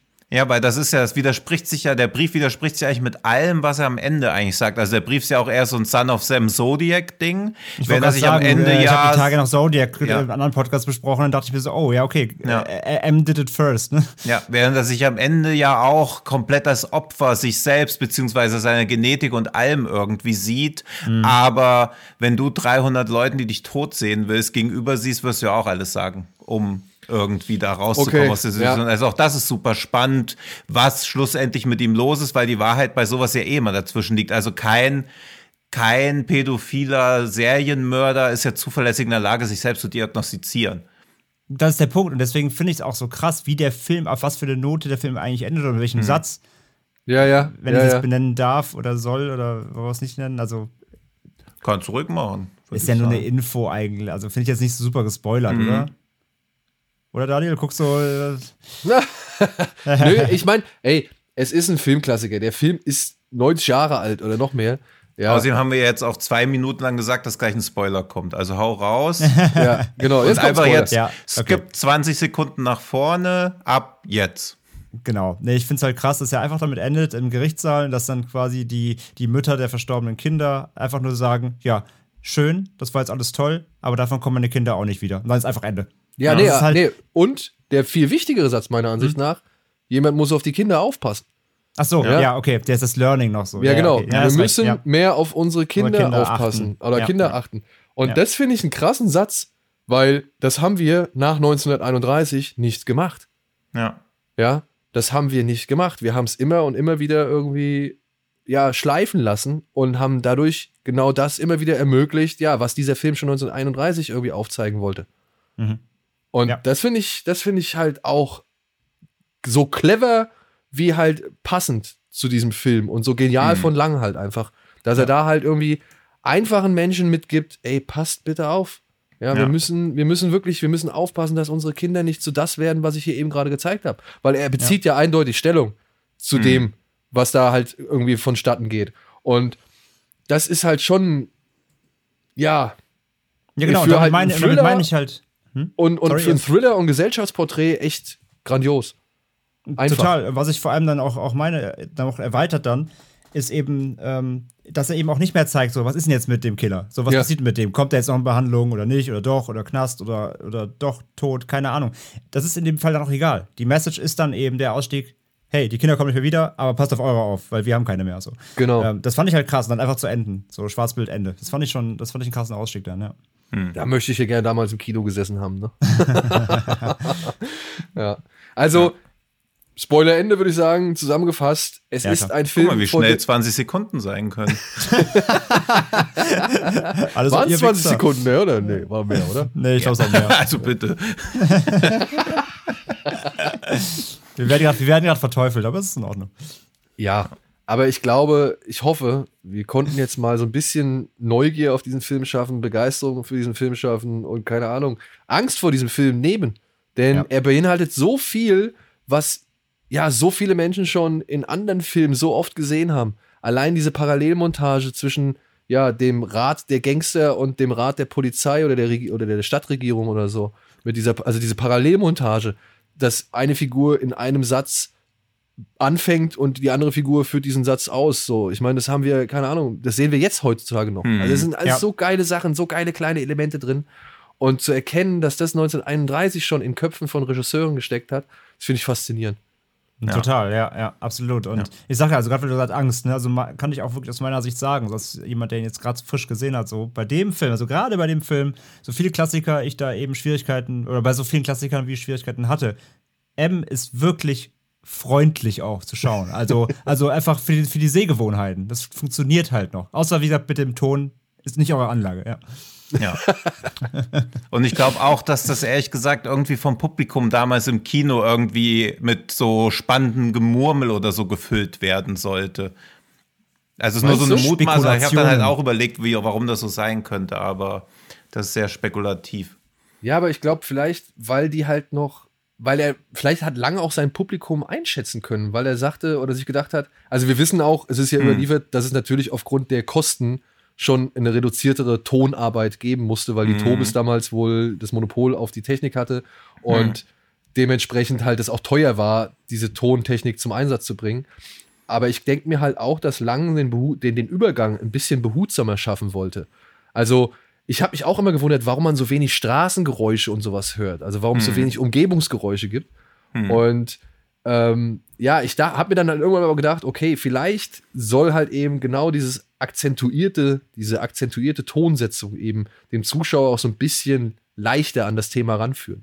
Dass jetzt plötzlich was zu hören ist, was vorher nie zu hören war. Ja. Genau, und anstatt ihm dann irgendwie in so einen Straßen, Autos, Menschengeschrei, äh, s- ja, vielleicht wäre es Ja. auch zu überfordernd gewesen damals Genau. noch. Ja. Ja. Weil da hätte der Berliner wahrscheinlich gesagt, ja, kann ja auch irgendwie ne, mich an Alex stellen oder so. Ja. Kann ich auch am Busbahnhof warten, genau.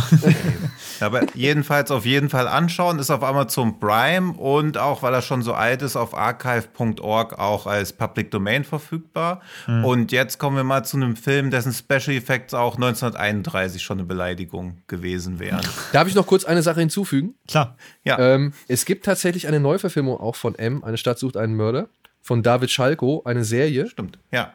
Äh, prominent besetzt, mit äh, unter anderem Lars Eidinger oder Moritz Bleibtreu und so weiter und so fort. Und ist, glaube ich, sechs oder acht Teile. Ich habe die Blu-ray hier irgendwo rumliegen. Ah ja, hier. Ähm, ich habe die Blu-ray hier irgendwo rumliegen. Und ja, verlegt das Ganze nach Wien. Und Ich habe jetzt aber auch schon vielfach Positives über die Serie gehört, dass es da halt die Themen halt wirklich auf das Hier und Jetzt eben mit Populismus Mhm. und Social Media und so weiter übertragen wird. Ähm, ich habe die Blu-ray hier. Ich werde mir das auf jeden Fall noch mal zu Gemüte führen. Können wir vielleicht ja auch noch mal irgendwann kurz mal ein Wort Ja, drüber wollte ich mir auch mal Ja. angucken jetzt, ja. Und genau, die kann man sich tatsächlich auch online anschauen. Ich bin mir jetzt nicht mehr ganz sicher, wo. Ich meine TV Now. Aber das müsstet ihr vielleicht noch mal persönlich checken. Verlinken wir es auch noch in den Show Notes. Genau.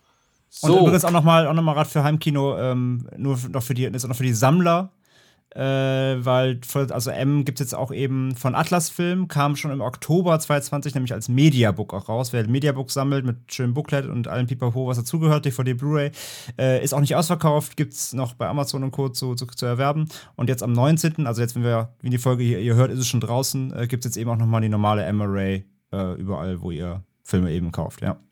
Ja. Genau. Aber haben wir jetzt zurück zu Tinos grandioser Überleitung. Tino, wovon wolltest du jetzt beginnen? Oder womit wolltest du jetzt beginnen? Äh, Jiu-Jitsu Jawohl. wollte ich beginnen. Also ich hoffe jedenfalls stark für, das, für den Fortbestand dieses Podcasts, dass wir da einer einheitlichen Meinung sind bei diesem Film. Äh, verschenktes Potenzial mündet in unendlicher Langeweile und Fragezeichen und Ablehnung. Ja. Ich, ich habe ihn noch nicht gesehen tatsächlich, deswegen wir müssen hier unsere zwei Personen Regel einführen oder weiter f- fortführen. Aber ich werde natürlich äh, gespannt zuhören und dumme Fragen stellen, wenn mir irgendwas Ja, auffällt. du wirst jetzt einfach von uns so geframed, dass wir ihn auch schon scheiße finden. ja, Ja, kurz. Ja, willst du die Erklärung, also willst du die, die, die Inhaltsangaben machen? Nee, mach du mal bitte, weil ich weiß nur, dass alle sechs Jahre irgendwas irgendwo passiert. Ja, ich, ich lese es einfach mal hier ab. Ja. Ja. Alle sechs Jahre schließt sich ein uralter Orden von Jiu-Jitsu-Kämpfern zusammen, um eine bösartige Rasse unterirdischer Invasoren zu bekämpfen. Außerirdischer. Außerirdischer, Entschuldigung. Ist kein neuer Tremors. Aber unterirdischer wäre eigentlich auch passend. Ja, Nicolas Cage gegen Echsenmenschen, das sehen wir dann in Willy's Wonderland 2. Das, äh, das war der freudsche Versprecher an dieser Stelle, außerirdische Invasoren zu bekämpfen. Aber wenn ein gefeierter Kriegsheld in der Niederlage untergeht, hängt das Schicksal des Planeten und der Menschheit in der Schwebe. Was dieser Satz bedeuten soll, verstehe ich nicht. Aber ich sag so viel: Es gibt einen Superkämpfer, der wacht auf, ohne zu wissen, dass er ein Superkämpfer ist. Und der wird jetzt von einer der anderen Superkämpfern dazu oder daran erinnert, dass er der Kämpfer ist, der sich dieser außerirdischen Bedrohung oder einem Predator für Arme äh, stellen muss. Beziehungsweise der Einzige ist, der sich dem wirklich stellen kann. Und dafür hat er dann Tony Jaa, Nicolas Cage und noch so ein paar andere der, ja, sag ich mal, klassischen Martial Arts Gesichter am Start. Also beziehungsweise ein paar bekannte Namen sind auf jeden Fall im Cast. Frank Frank, Grillo. Grillo taucht auch nochmal auf. ja. Ja. also da ist schon ein gewisser Zirkel an, an B-Film-Actionhelden ähm, vertreten, die halt so, würde ich sagen, in einem Spektrum an Filmen immer wieder auftauchen. Scott Atkins würde noch fehlen, dann wäre es eigentlich komplett. Aber ja. Und so cool das klingt, dass, dass da so Jagd oder dass da ein Predator Jagd auf irgendwelche Jiu-Jitsu-Kämpfer macht und du hast halt Namen wie hier diesen Herrn Mussi oder halt Tony Jaa oder halt Frank Grillo drin. So langweilig wird das ausgespielt. Hm. Also wirklich, der Film, der trottet einfach vor sich hin, hat Action-Szenen, die uninspiriert sind und dann auch nicht wirklich, ah, ich weiß nicht, also, nee, sie operieren nicht auf der Höhe des asiatischen Action-Kinos. Weit unter darunter, würde ich behaupten. Stimmst du mir dazu? Absolut. Und ich finde auch, dass, also dass da manche Szenen, die einen beträchtlichen Aufwand in der Planung dargestellt haben, also ich nehme nur mal stellvertretend jetzt diese One-Shot-Sequenz, Ja. die ja theoretisch gut funktioniert, aber man denkt die ganze Zeit, man ist in einer Figur, also man sieht das alles aus der Posi äh, Perspektive einer Figur, bis sie halt einfach an der Figur vorbeirennt. Man weiß nicht, aus welcher Person dieser One-Shot sein soll. Also es ist völlig unverständlich, was in dieser Szene passiert. Und das ist eigentlich symptomatisch für eigentlich alle Actionsequenzen. Also das ist ohne Sinn und Verstand inszeniert. Manchmal sieht man, dass Schläge daneben gehen, dann fallen Leute außerhalb des Bildes auf einmal irgendwie um, dann sind sie von einer Szene zur nächsten, da ist mal ein Alien, dann ist kein Alien mehr da. Also es wirkt einfach, als ob sie, als ob sie irgendwie im Schnittprogramm so auf Randomize geklickt haben und sich dann gedacht haben, okay, das dann können wir jetzt mal hier exportieren machen. Lass laufen. rendert, rendert über die Nacht raus. Ja. Äh, also, nee, ich, wirklich, ne, ich wollte den Film mögen, wirklich, ich hatte Bock drauf. Nicolas Cage noch mit dabei, so, und Ja. ich dachte, das könnte halt zumindest irgendwie unterhaltsamer Quatsch werden. Ja. Aber das war nicht mal unterhaltsamer Quatsch. diese Action-Szenen sind halt so verschnitten und irgendwie dann halt, ja, wie Tino sagt, auch echt nicht gut inszeniert. Und das ist, wundert mich auch bei Leuten wie Frank Grillo und Mussi und, und ja, dass da halt irgendwie, weiß ich nicht, die Stunt-Koordinatoren nicht ein Wörtchen mehr mitzureden hatten oder keine Ahnung. Oder dass im Schnitt, weiß ich nicht, ein bisschen mehr Sorgfalt auf Dynamik, auf Wucht, auf Übersichtlichkeit oder halt eben auf Unterhaltung gelegt worden ist. So. Mhm. Also ich, ich verstehe es halt einfach wirklich nicht. Ähm, das wirkt alles eher lustlos. Ja, und deswegen Ja. ist das halt auch so eine Mogelpackung. Also ich bin ja auch nicht so, dass ich jetzt auf jeden Film einfach nur einbashen will, aber wenn du so ein Line-Up sammelst, die Story ja auch relativ viel Potenzial bietet und du dann aber einfach so einen Rotz ablieferst, finde ich schon, dass man halt auch eher davor warnen muss. Wie funktioniert denn diese zusammen, diese Verschmelzung dieser beiden Welten, Genres, also dieses klassische Jiu-. Jiu-Jitsu plus Sci-Fi? Wie mixt er das denn zusammen? Hat das denn irgendwie zumindest einen coolen Build-up oder ist das versagt er da schon?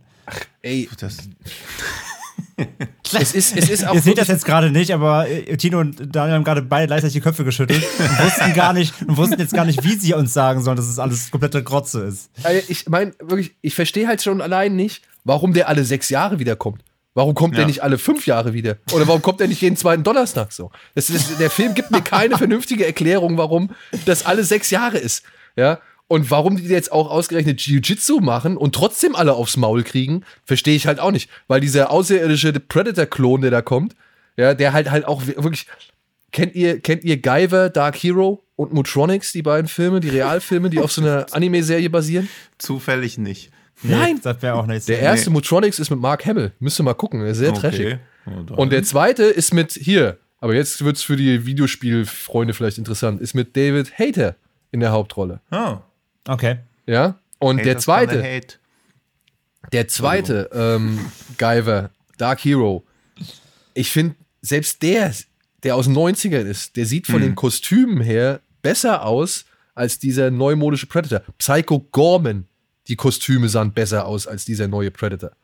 Ja, oder, oder, oder Jäger oder was weiß ich, ja. Uff. Und, und ich weiß es nicht. Die haben in, in, in einem Kostüm zu kämpfen. Ich weiß, ist schwierig. Aber selbst die Ninja Turtles haben geschmeidigere Moves hingekriegt. So. Also das.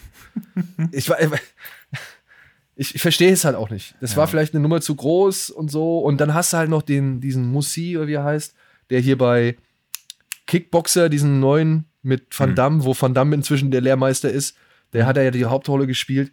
Der Typ hat halt einen Gesichtsausdruck, ne? Also dagegen sind selbst Tony Jaa und Frank Grillo einfach die, die, weiß ich nicht, die Oscar-Meme.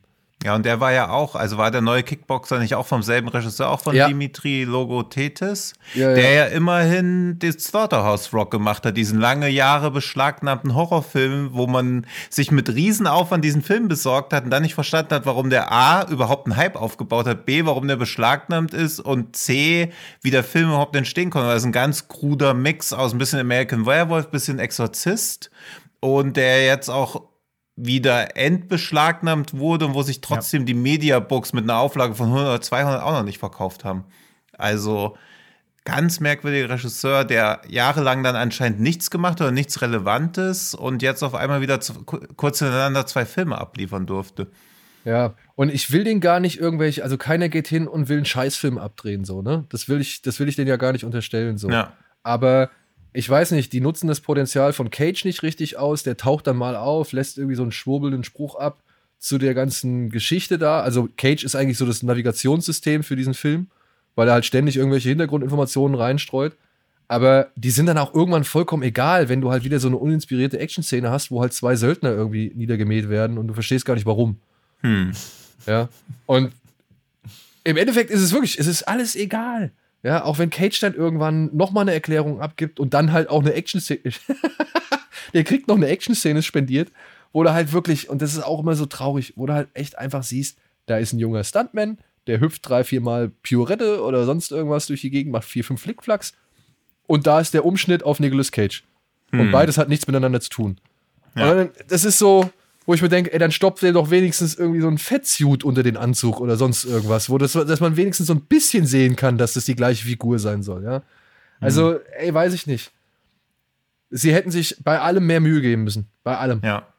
ja, und du, du, hast schon recht, ein, niemand will irgendeinen Kackfilm abliefern, aber bei Kicksboxer vom selben Regisseur haben die Kampfszenen ja auch schon nicht funktioniert. Nee, das ist alles nicht, da fehlt alles, da fehlt es an Punch, an Power, an Spaß, an, an Härte, an, an.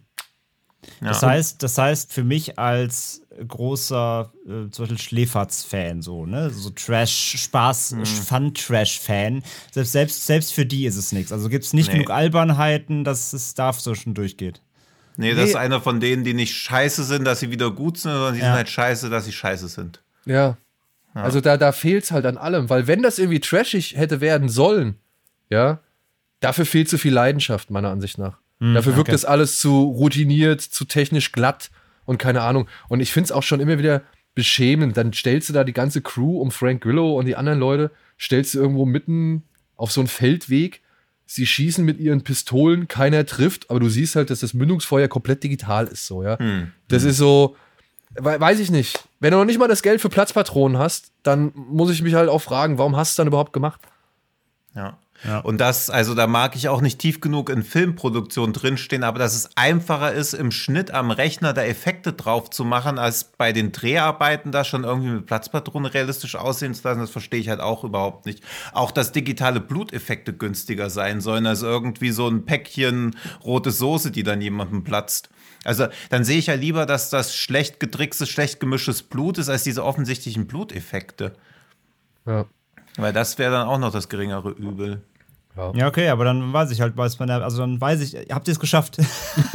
dass ich, ich weiß, dass ich nicht sehen muss, weil ich meine Erwartungen an das Ding waren, oder ja, doch waren, jetzt nicht mehr, waren eben genau das, dass das scheiße ja. wird, so in dem Sinne, also bescheuert wird zumindest, ist ja klar. Ja. Aber wenigstens unterhaltsam bescheuert, auf einer Ebene, wo man sagt, okay, das ist so albern und so drüber, ne, eben, dass man es zumindest unterhaltsam gucken kann. Aber wenn es nicht mal das ist, dann haben sie ja bei allem versagt. Ja, und wenn Ey. selbst Nick Cage guckt, dass er aber keinen Bock hat, weiß ja was. Eben. Bei der also, sieht ja bei allem allem. Der schafft es selbst bei Primal und bei Willy Wonka noch irgendwie. Ich weiß nicht, warum ich will. Willy's Wonderland.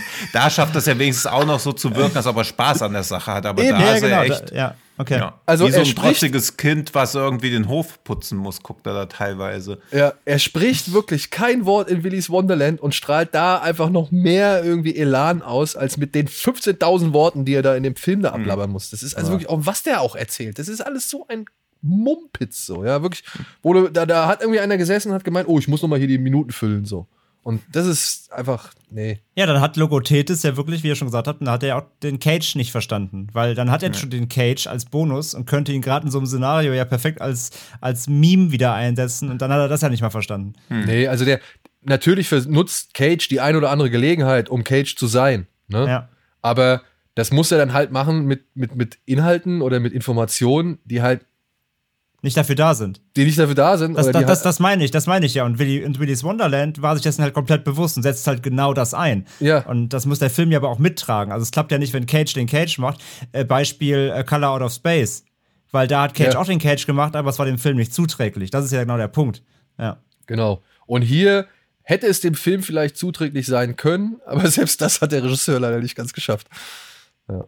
Gut. Ihr müsst jetzt noch, ich will noch einen Gag machen, aber ich habe keine Pointe. Ihr müsst noch eine Minute über den Film reden. Dann, dann erzähle ich ganz kurz noch, dass es ihn jetzt bereits überall gibt. Äh, Blu-ray, DVD, digital von Cape Light. Wer trotzdem einen Blick riskieren will, äh, fühlt ja. euch frei.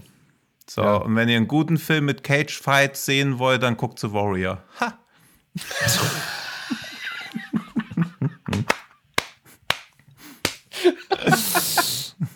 ja, kann, man so kann man so stehen lassen. Kann man so stehen ja. lassen, ja. ja.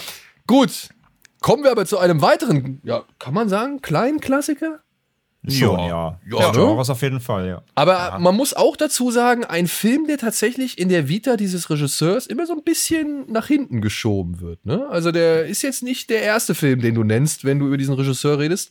Er nee, der erste nicht, aber er ist sicherlich auch immer noch weiter hinten angestellt als Martin zum Beispiel. Aber er ist schon nicht der Plakat, also nicht das, was du bei ihm aufs Plakat schreibst, wenn du seinen Namen irgendwo publik machen willst. Stimmt. Genau. Und damit hätten die Kenner unter uns natürlich schon direkt erraten können, um wen es sich handelt. Es handelt sich natürlich um George A. Romero. der hat 1973 einen Film namens The Crazies abgedreht. Und ja, der ist jetzt gerade in einem schicken, was ist das, Mediabook? Ja. ja 3 Disc Limited Collectors Edition ist der erschienen. Und bietet nicht nur den Film The Crazies in 4K äh, restauriert, sondern erstmals auch in Deutschland erhältlich zwei weitere Filme, nämlich mit dabei: Season of the Witch und There's Always Vanilla. Auf die ich mich sehr freue. Die kenne ich nämlich beide noch nicht. Kenne ich auch noch nicht, ne? Ja.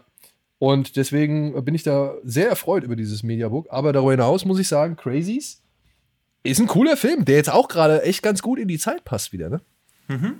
Ja. Nur kurz für diejenigen, die es nicht wissen oder die noch nie davon gehört haben. Es geht hier um die Bürger einer Kleinstadt, die werden von einer biologischen Waffe infiziert, die ihre Opfer gewaltsam wahnsinnig werden lässt oder halt umbringt.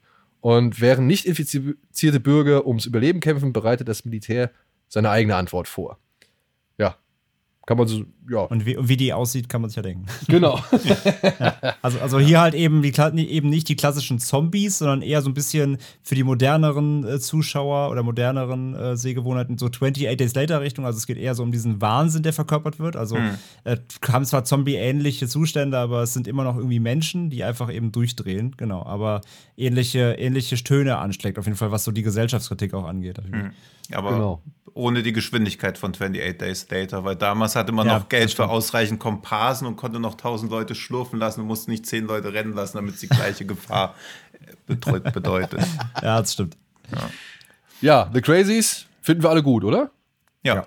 Ja. Da ist so, der ist ja aus 73, ist aber erst in Deutschland 79 ins Kino gekommen, weil da halt auch Romeros Zombie kam und so einen Erfolg hatte, dass sie einfach schnell noch den hinterhergeschoben haben, was halt aus heutiger Sicht überhaupt nicht mehr gehen würde, aber damals ohne irgendwie groß verknüpfte Films, äh, Community oder sonst irgendwas, kannst du auch einfach mal einen sechs Jahre alten Film noch in Deutschland ins Kino bringen.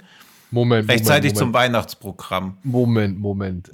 Wie das wird heutzutage nicht mehr gehen. Du glaubst, willst du damit sagen, dass äh, Filme nicht aufgrund eines bestimmten Darstellers oder Regisseurs oder sonst irgendwie nachgereicht werden? Ja, aber nicht sechs Jahre später, oder? Also ich habe jetzt Also- gerade das jüngste Beispiel gehabt mit Hot Summer Nights. Kennt ihr den? Nee. Ja, okay. Ist, das, ist das der, wo es auch so eine Remake-Serie auf Netflix gab? Nein, nein, nein. das, Das, ist Hot Wet Summer. Ach so, das war Hot Ja, Wet Summer, so. genau. genau. Nee, dann, aber dann Hot Summer nicht. Nights ist ein Film und jetzt haltet euch mal fest, wer da alles mitspielt. Ich fange mal hinten an. Thomas Jane, ähm, Micah Monroe Okay. und Timothy Chalamet. Ja. Ja, ist 2017 oder so, wenn ich das richtig in Erinnerung habe, entstanden. Erstlingswerk von einem Regisseur und den bringen die jetzt raus. Und warum? Die, Weil da halt Timothy Chalamet mitspielt. Ja, weil? Corona ist und man nicht weiß, was man sonst so machen soll. genau. Also ja, verstehe ich schon, aber ich glaube, das letzte Beispiel, was mir einfallen würde, ist Cabin in the Woods, weil wenn Chris Hemsworth nicht erfolgreich geworden wäre, wäre der ja auch einfach versandet. So hat er ja nochmal dann die Kurve bekommen und kam ja auch, glaube ich, zwei oder zweieinhalb Jahre später oder drei Jahre später in die Kinos. Also das Ding ja, lag ja wohl auch schon ewig in der Schublade, ne? Ja. Ja. Also Ja, hat er ich- eigentlich am 5. Februar 2010 kommen und kam dann im April 2012, was ja auch schon lange Zeit ist. Also ich würde sagen, es gibt immer noch diese hinterhergeschobenen Filme. Also ich meine, wie damals, könnt ihr euch noch vielleicht daran erinnern, als Kevin Costner hier in Deutschland richtig erfolgreich wurde durch Der mit dem Wolf Hm. tanzt und, und äh, anderes, ähm, kam, äh, hat dann ja Trauma diesen, diesen, weiß ich nicht, ist, ist, ich glaube schon selbst für einen Soft-Sex-Film zu harmlos. Aber sein Erstlingswerk, was er bei Trauma irgendwie gemacht hat, irgendwas mit Beach, glaube ich, oder so, der kam dann hier auch nochmal nach Deutschland. Schön mit Kevin Costner gebrandet. Und war halt auch schon Jahre alt, ne? Also keine Ahnung, wie viele Jahre alt. Ja. Oder jetzt hier, was ist mit Tammy and the T-Rex?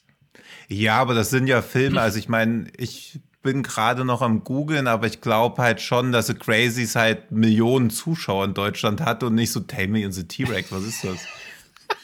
mit mit äh, Denise Richards. Und, Ja, ich äh, weiß, aber ich meine im Sinne von, was ist das? Im Sinne von Relevanz. Ja, okay. Ich habe jetzt schon versucht, Beispiele zu finden dafür, dass Ja, halt ja, so ich, aber ich eruiere, damit wir kurz Zahlen haben, wie gut Zombie im Kino lief, damit wir uns noch mehr wundern können, warum da so wenig. Ja, das war auch das Jahr, in dem 4 Millionen Leute sich Apocalypse Now im Kino angeguckt haben. Und 3 Millionen Zombie. Drei das- Millionen Zombie. Ja. Ja. Boah. André Das- schweigt Ja. und schwelgt in Erinnerung. Ach, damals. Und Alien nur 1,5 Millionen. oh, krass. Ja. Ja, der war auch zu dunkel. Ja. Und welcher Film ist auf Platz 11? Ja, geil, Tino. Ja, okay, das war ja ganz schlecht. Ja, nee, Herr der Ringe. das Aber waren noch die guten Bud Spencer Zeiten. Krokodil und sein Nilpferd. Ja, auch schön. Ja, Große mit seinem außerirdischen Kleinen. Und auf Platz zwei der Kinocharts Louis unheimliche Begegnung mit den Außerirdischen. Oh, da wären wir wieder. Fürze machen alles besser. Fünf Millionen Zuschauer. ja, aber zurück zu The Crazies.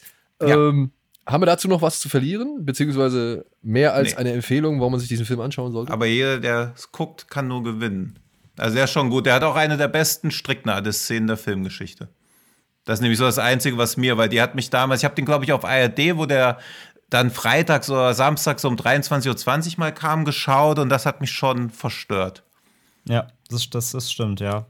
Wie, wie findet ihr das Remake? Ich muss sagen, ich fand das Hm. Remake war damals zu dem Zeitpunkt, als es rauskam, eins der besseren Remakes dieser alten 70er, 80er Jahre Horrorfilme oder Horror-Ikonen, die sie dann nochmal irgendwie neu auflegen mussten. Ja, also habe ich auch nichts doch, gegen, aber jetzt auch sagen, nicht ja. so für. Also ich fand die Missgabeszene ganz Ja, die war gut, geil. aber die war gut, aber ansonsten war der halt auch zu sehr, also was ich auch beim Original, aber da kann man es noch ein bisschen mit diesem Charme der 70er entschulden, die entschuldigen diese diese doch starke Kritik an Wissenschaft und Politik wieder und Forschung und so, aber das ist im, in dem Remake auch irgendwie so dick aufgetragen. Also finde ich ein bisschen zu. Aber weiß ich nicht. Also ich fand, das war jetzt halt im Rahmen auch Ja, ich glaube, der hat halt einfach unter Pandemie meiner oder- Erwartungshaltung auch ein bisschen gelitten. Ja, also ich muss ja, sagen, okay. dafür, dass das Romero-Ding ja schon so ein bisschen auch als kleiner Klassiker gehandelt wird, damals, Mhm. also unter den VHS-Junkie, Horror-Junkies so, ne, mit denen Ja. man da halt irgendwie am Schulhof oder sonst wo seine Kassetten ausgetauscht hat, ähm, fand ich das Remake, sowohl optisch hat mir der ganz gut gefallen. Ich fand den schauspielerisch auch ganz cool, da waren ein paar coole Leute dabei. Und ja, da gab es schon zwei, drei coole Szenen. Und ich mochte aber trotz allem noch immer dieser kritische Subtext in Richtung Regierung, der da mitschwang.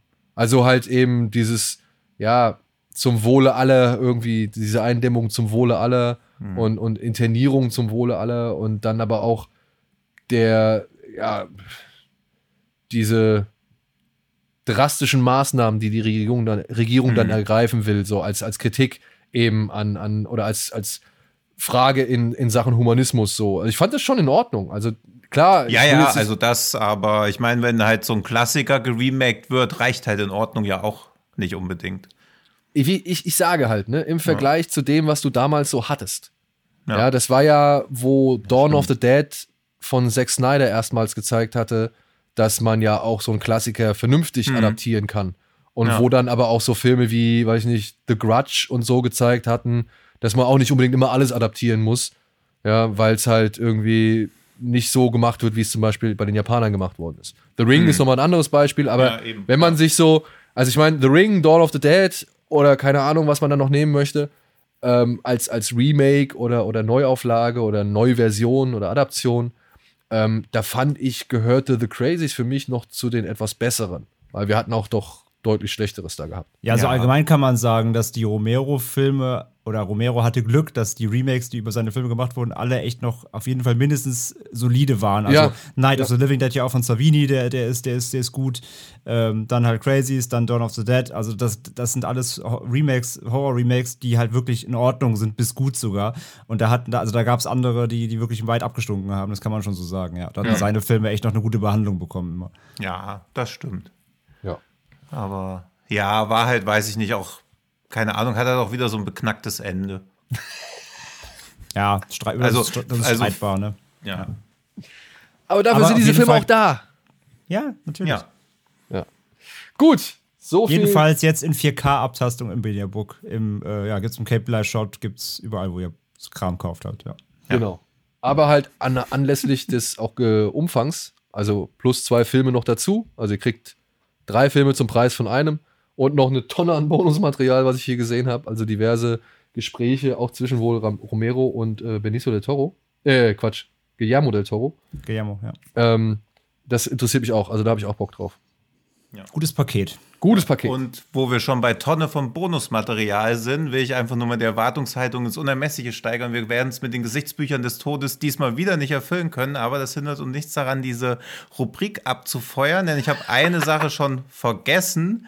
Aber erstmal kommt unser toller, toll produzierter Jingle dafür. Gesichtsbücher des Todes. Denn natürlich wurde sich auf den Gesichtsbüchern des Todes auch schon über M ausgelassen und er wurde damit empfohlen mit. War auch klasse, aber nicht so krass wie der goldene Handschuh, aber ist auch echt in Deutschland passiert. Also wo auch einfach mal eine wahre Story reingepackt wird. Aber das ist natürlich nicht das, worum es heute geht, denn heute gibt es einmal, wo wir eure Mithilfe brauchen, denn es wurde eine Frage gestellt. Guten Abend zusammen. Ich habe da mal eine Frage. Ich bin sehr schmerzfrei, meine Partnerin nicht so, deswegen suche ich einen guten Film. Also falls ihr Tipps für gute Filme habt, könnt ihr die gerne unstrukturiert bei Social Media bei uns loswerden, denn genauso unstrukturiert wurde diese Frage auch gestellt. Und unter, dem ich- Hashtag, ich- unter dem Hashtag Gesichtsbücher des Todes, bitte. Ja, Ja. bitte. Okay, Bitte. Weil also, wir haben Film- gelernt, Hashtags müssen möglichst kurz sein. Genau. Filmempfehlungen ja, für eine Frau, die nicht so viel ab kann und für jemanden, der richtig krass guckt. Ja? Ja. Einen guten Film. Und jetzt Aber kommt einen noch. guten Film. Und ich wette, der erste wird schreiben Jiu-Jitsu. Von daher ist schon. Der Gag, der Gag habe ich jetzt schon Ja. mal gemacht. Alles klar, bitte next. Ja. So, und jetzt kommt das große Quiz noch, denn Teil 3 ist eines der besten Teile der Reihe. Um welche Reihe könnte es wohl gehen? Und ich gebe als Tipp nur so viel. Teil 3 ist mit Abstand der schlechteste Film der Reihe. Ja. Aber danke an diejenigen, die bisher fleißig mitgeraten haben. Ja, für diejenigen, die es noch nicht mitbekommen haben, die Auflösung war. Willst du das verkünden, Tino? Weil es war schließlich auch deine Aufgabe. Äh, irreversible. Irreversibel. Natürlich. Genau, also aus dem Quiz aus Folge 1. Genau. Genau. Aber da Aber haben generell, viele. wir, wir, ja, ja, Entschuldigung, ich wollte jetzt Nicht- wahrscheinlich die Informationen vorwegnehmen, die du auch sagen würdest. Sag bitte, bitte. Daniel. nein, nein, komm, hau du raus. Nein, mach aber du doch. es waren tatsächlich erstaunlich viele in der Noé-Ecke, wie du uns berichtet Ja. hast. So. Und ähm, das fand ich schon mal cool.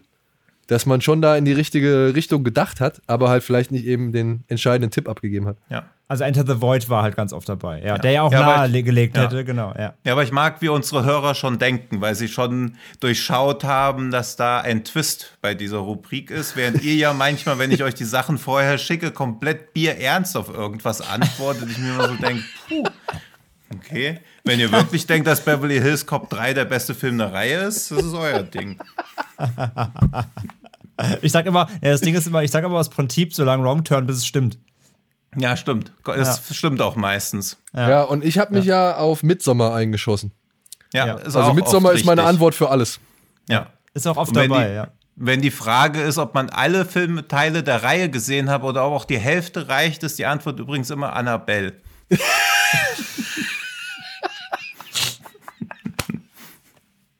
Aber bei Annabelle ist doch nur der zweite richtig gut. Ja. Ja. ja. aber auch zu, davon zu sprechen, ob man alle Teile der Reihe gesehen haben muss, wenn es nur zwei gibt, das ist halt auch. Nee, drei gibt's. Drei gibt's doch, oder? Drei gibt's. Aber, Ja, dann, ja, frage aber ich, aber, aber dann frage ich mich eben, musst du anderthalb gucken, um das zu sagen. Ja. Ja. Also du hörst beim Nee, zweiten es wurde Hälfte gefragt, auf. ob man alle Teile der Reihe gesehen haben muss, um Annabelle 3 zu verstehen. Und man hat erst die Hälfte der Reihe gesehen. Ach so, ja, genau, also er ich ja. Also hat Ja, jemand da fehlt ja auch die Info, ob man eins oder zwei gesehen hat. Also allein diese Frage. Nee, ich glaube halt, ich glaube halt, der Post ist entstanden, während zwei gerade lief. Das kann sein. War Ah. genau in der Hälfte, weißt du? Ja. Ah, jetzt wird's Meta. Ja. Jedenfalls die Auflösungen dieser tollen Quizzes seht ihr sonst immer auf Social Media natürlich auch. Äh, Also wir werden euch dann auch direkt, wenn jemand die richtige Antwort uns zukommen lässt über irgendeinen, über irgendeinen Kanal, dann werden wir das auch auf Social Media dann immer auflösen. ja. Zu gewinnen gibt es ein Like von uns. Ja. Vielleicht und, auch ein Retweet. Und unsere innige Liebe natürlich. Das, die ist immer. Die habt Ja. ihr generell schon, wenn ihr hier zuhört. Aber die müssen wir auch gerade nochmal zum Ausdruck bringen, denn wir haben gesehen, wie viele von euch uns gehört haben und das hat uns sehr, sehr gefreut. Und an dieser Stelle schon mal ein kleines Danke. Wir werden es wahrscheinlich in mehreren Podcasts auch nochmal ablassen, aber hier schon mal an dieser Stelle vielen Dank für das Vertrauen, für, weiß ich nicht, ja, das Interesse und hoffentlich auch für die nächsten Schichten an Genregeschehen. Ja, für die nächsten tausend Ausgaben. die nächsten 1000 Ausgaben. Womit Ja. wir dann auch, glaube ich, am Ende dieser Ausgabe wären.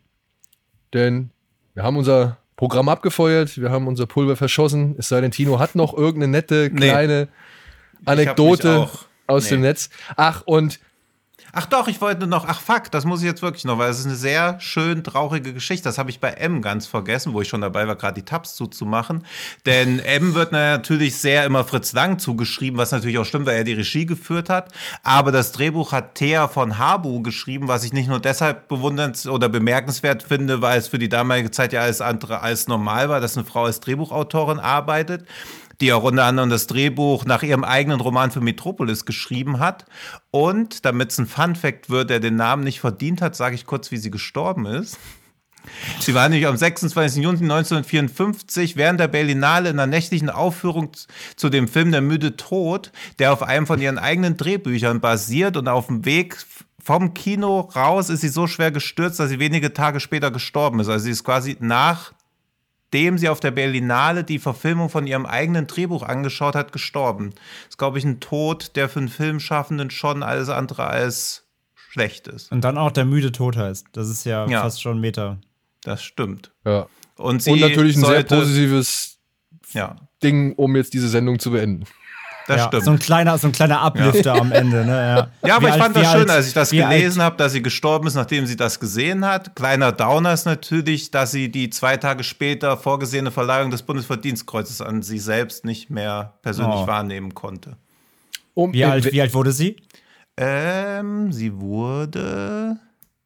Ähm, boah, ich kann schwierig über die Jahrhundertgrenze hinweg. 88 geboren, 54 gestorben, also 65 oder 64.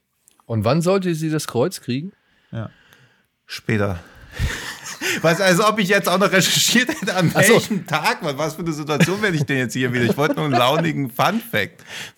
Launigen Fun Launig. Da ist jemand gestorben. Nein, aber es ist Das, schon das schön, ist dass, weltlauniger dass, Fun Fact. dass so, also sie war ja eine der bedeutendsten Drehbuchautorinnen Deutschlands zu der Zeit, auch nicht ganz um, umstritten wegen der damaligen Zeit, aber hat für Fritz Lang fast alles geschrieben, war auch elf Jahre mit ihm verheiratet und dann war dieser Tod, glaube ich, schon. Ja, schön klingt halt natürlich ein bisschen zu makaber, aber es ist halt sehr, also wenn man ihr Leben verfilmen würde, wären das, glaube ich, sehr bewegende letzte drei Minuten. Ja, aber Darauf auch dann eine hinaus. Figur, ne? Weil, also, eine, also, es wäre, also, wäre spannend, würde ich sagen, Ja. weil, wenn man so die Überlieferung liest oder wenn man so sich so ein paar Sachen an, anschaut, Lang war ja dann auch nicht mehr wirklich gut auf sie zu sprechen, Ja, als er dann nach Amerika emigrierte und Mhm. äh, eben aufgrund der Nazis. ja. Und hat ja auch zu ihr, also hat ja über sie wohl gesagt, ja, dass die Nazis sie gekriegt haben, so, ne? Also, Ja, sie war ja auch NSDAP-Mitglied. Also sie Ja. ist schon eine sehr streitbare Person. Aber ich glaube, wenn man ihr ihren eigenen Tod vorher vorgesetzt hätte und gesagt hätte, hey, das ist irgendeine Idee für ein Drehbuch, hätte sie gesagt, das kannst du auf keinen Fall bringen. Das ist viel zu klischeehaft. Eigentlich wollte ich nur diese kurze Geschichte. Die ganze, die ganze Geschichte des deutschen Films während der NSDAP-Zeit können wir noch mal in einem Special aufarbeiten. ja, nachdem ich mich ungefähr 18 Jahre da eingelesen habe. Ja, ebenfalls. Um Deswegen, Also kriegt ihr dann in, kriegt ihr dann in äh, Genregeschehen äh, Folge 863. Ja. Ja. Cool. Kurz vor der 1000 Ja. dann, ja. Vorher kümmern wir uns auch noch um der Golem und um Nosferatu und um Vampyr. Vampyr, stimmt, genau. Über Ja. den hätte ich Bock. Da könnten wir wirklich mal demnächst Ja. drüber reden. Vampyr. Da würde ich auch sehr gern drüber reden. Geil. Der ist So. nämlich noch fünf Jahre vor M entstanden. Also bereitet euch gleich schon mal drauf vor, es wird wieder schwarz-weiß. Und hat aber auch richtig fancy Kamerabilder. Ja, Gut, gut, raus jetzt. raus Das jetzt. an einer anderen Stelle. Genau. Das zu einer anderen Zeit. Wie ging das früher bei, kennt ihr noch, habt ihr früher mal Gespenstergeschichten gelesen? Hm, Ja, aber gab es da so eine Rausschmeißfloskel? Ja, ähm, ich weiß noch nicht mehr den Anfang. Da stand immer düdüdü, aber so steht es geschrieben.